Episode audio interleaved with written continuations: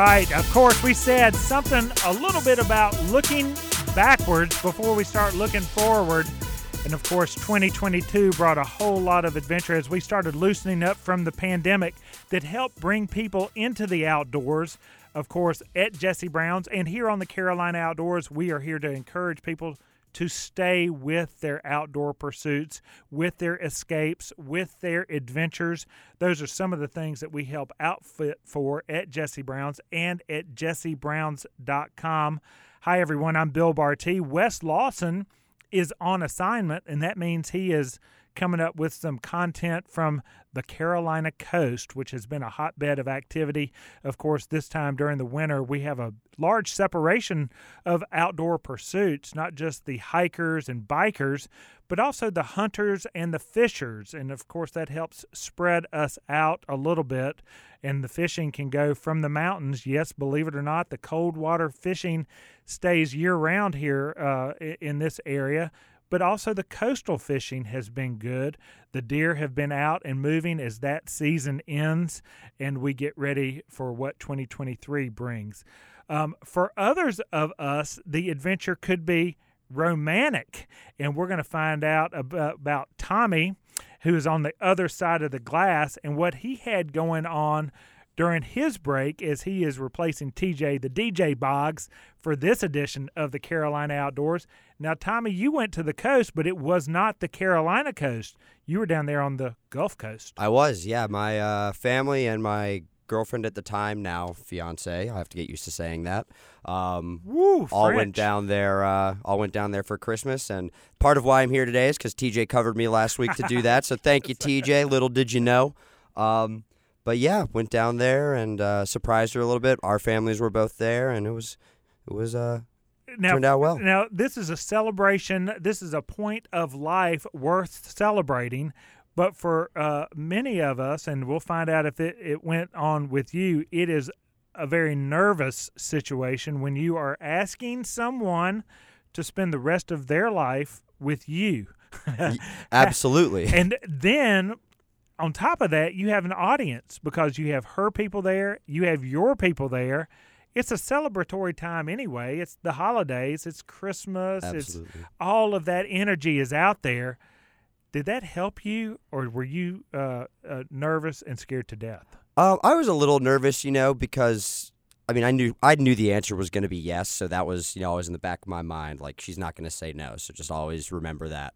But uh, coming up with what to say in that moment, which honestly I couldn't tell you really what I said. It's kind of a bit of a, you know, just a blackout blur to be completely honest. Um, just sort of got down on one knee one moment, and the next we were standing up, and you know, people were clapping and crying and all that stuff. So, what's the setting? Are we in a home, a restaurant, an apartment? Uh, so uh, yeah, it was. Uh, we had a giant house that we all rented. There were like 15 people staying there, um, and we were do. It was Christmas Eve in my family. Uh, we generally do like one present on Christmas Eve just for fun, just a little teaser. Uh, and Jess is her name, and I um, decided to do our stockings to each other so that my mom could refill those stockings with stocking stuffers she got for us the next day. That was the excuse we gave. Um, so everybody went around. We did like uh, youngest to oldest, because um, again, we were the oldest of the younger generation that was opening the gifts. And I just sort of I buried it in the bottom of her stocking, so it was under like you know fruit snacks and pistachios and some fuzzy socks, and it was the only thing wrapped. um, so I think I think what she saw it was wrapped. She knew what was on, but um, until then, she was pretty in the dark. Wow. So is this the front end of the trip? I don't know. So it's Christmas Eve. Is that Yeah. the front end or is that the back end? So for us, it was the back end. We were gone from the 21st through the. I got back the morning or afternoon of the 26th. So for me, it was kind of always there in the back of my head, like, okay, three days, two days, uh, it's today. It's after dinner. Okay, dinner's over. We're going to do the presents now. It's time, baby. It's it is nerve wracking, and like I remember sitting, you know, sort of at, at lunch and being like, can't can't I just freaking just do it now? just get it done. Well, Uh, and but no, I'm glad I waited and did it how I planned on. no disrespect to any of the partners out there who have been asked, uh, who have gone through this. No disrespect to them at all through the nervousness. I don't think it has anything to do with the relationship. It has No, more to do yeah. with the the uh, theater or the Absolutely, the, present- stage, the yes, moment. the Yeah, it's a big moment to live up to. You know. Now, this is the Carolina Outdoors, so we have to delve in. We've already taken this uh, romantic interlude to Florida. And of course, a reminder here on the Carolina Outdoors, we have a strong Florida listenership as we do blast up and down the eastern seaboard.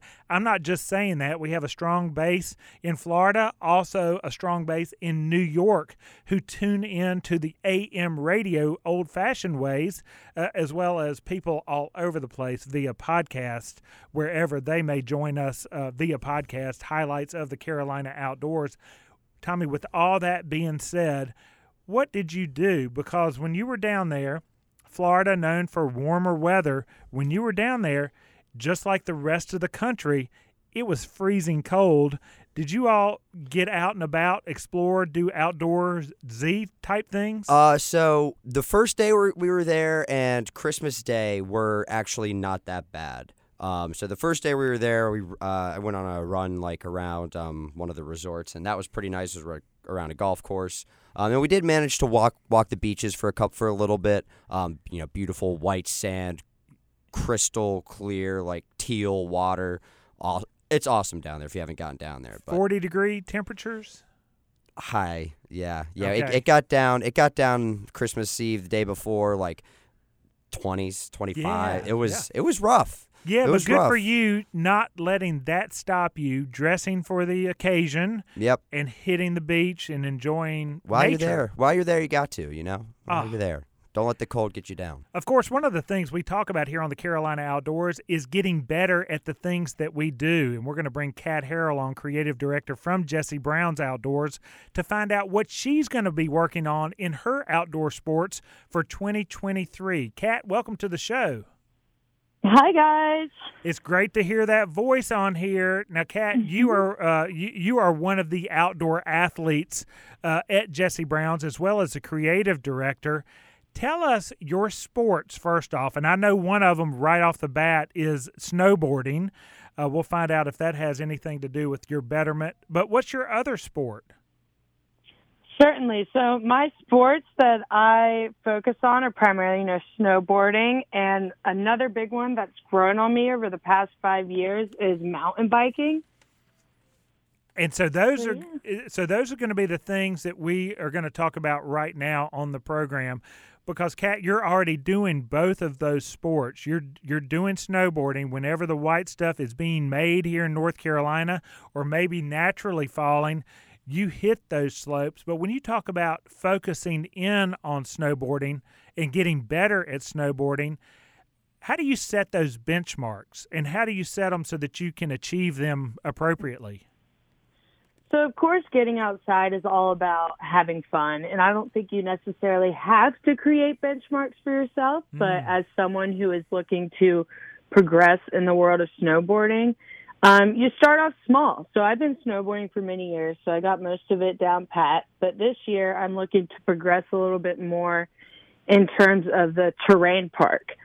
So you start off small because you can certainly hurt yourself flailing your body through through the air on a snowboard. And so some of my benchmarks are going to be like hitting a box jump first versus going to the big slope jumps and stuff like that. Wow. So you're going to, uh, uh, uh, and correct me if I'm wrong, but you're going to start working on more tricks, if you will. Yes. Wow. Okay. Well, uh, so when you do all that, of course, in snowboarding, you have padded to a degree, padded uh, jackets, padded apparel. You're always wearing your goggles, always wearing your helmet, just making sure, right? Oh, yes, definitely always wearing a helmet. And for people who are looking to get into the terrain park part of skiing and or snowboarding, I can't remember the technical term for them, but a padded pair of spandex shorts underneath all your clothes will be very helpful as you're hitting those learning curves. Well, and there's a bit of a parallel as we uh, as we move from that. Um, and you're so much devoted to this, in fact, that you're going to be living in Frisco, Colorado. So you'll be moving from Charlotte. We're going to miss you at Jesse Brown's, but you're going to move out to Frisco to really hit the slopes and focus on this. Oh yeah. that is commitment for 2023.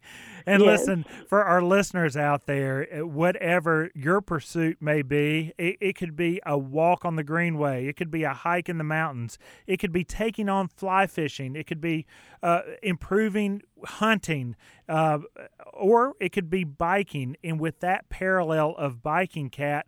Of course, Colorado and North Carolina, both of them have, as the weather warms up, fantastic mountain biking trails.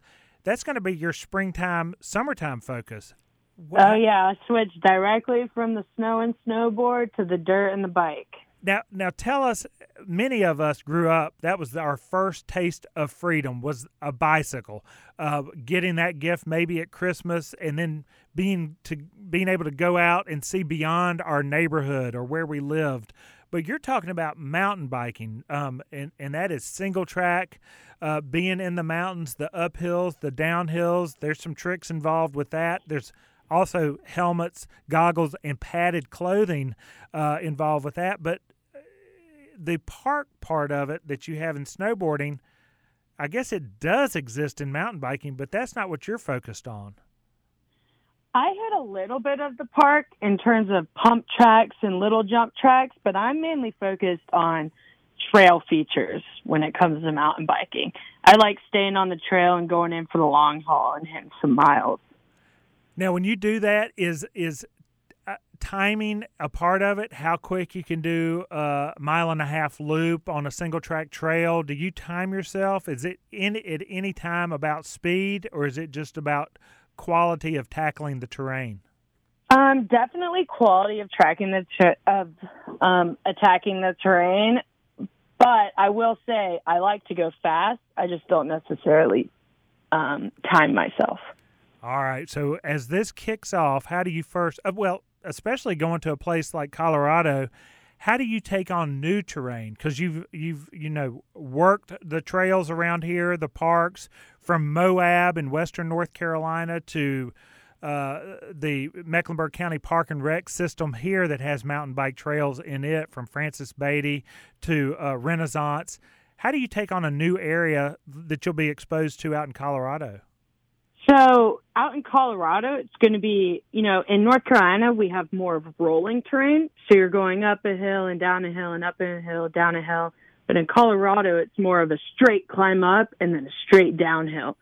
So it requires a different type of, you know, just making sure that you are practicing some cardio off the bike and adjusting to the altitude of the higher mountains in Colorado. I'm glad you said that because as we're moving into 2023, we're not just talking about betterment within the sports, but a lot of what you're doing has the health aspect too of staying active, uh, working on that cardio, working on uh, muscles that we don't often use. It's somewhat of a workout taking on the mountain bike and the snowboard. Definitely. Definitely. So much fun. But let me tell you, when my head hits the pillow at the end of the day, I'm done. One more reason to be outdoors with creative director Kat Harrell. Kat, we're already missing you at Jesse Brown's, but thank you for all your work. Thank you for your time here on the Carolina Outdoors and putting out the podcast highlights of the Carolina Outdoors. of course. Thank you for having me. Off she goes. That's Kat Harrell, uh, uh, our director of creativity at Jesse Brown's, heading off to uh, Frisco, Colorado. For anyone interested in mountain biking, of course, there's a winter short track series coming up in late January, uh, put on by Start to Finish. We'll talk more about that in upcoming episodes of the Carolina Outdoors.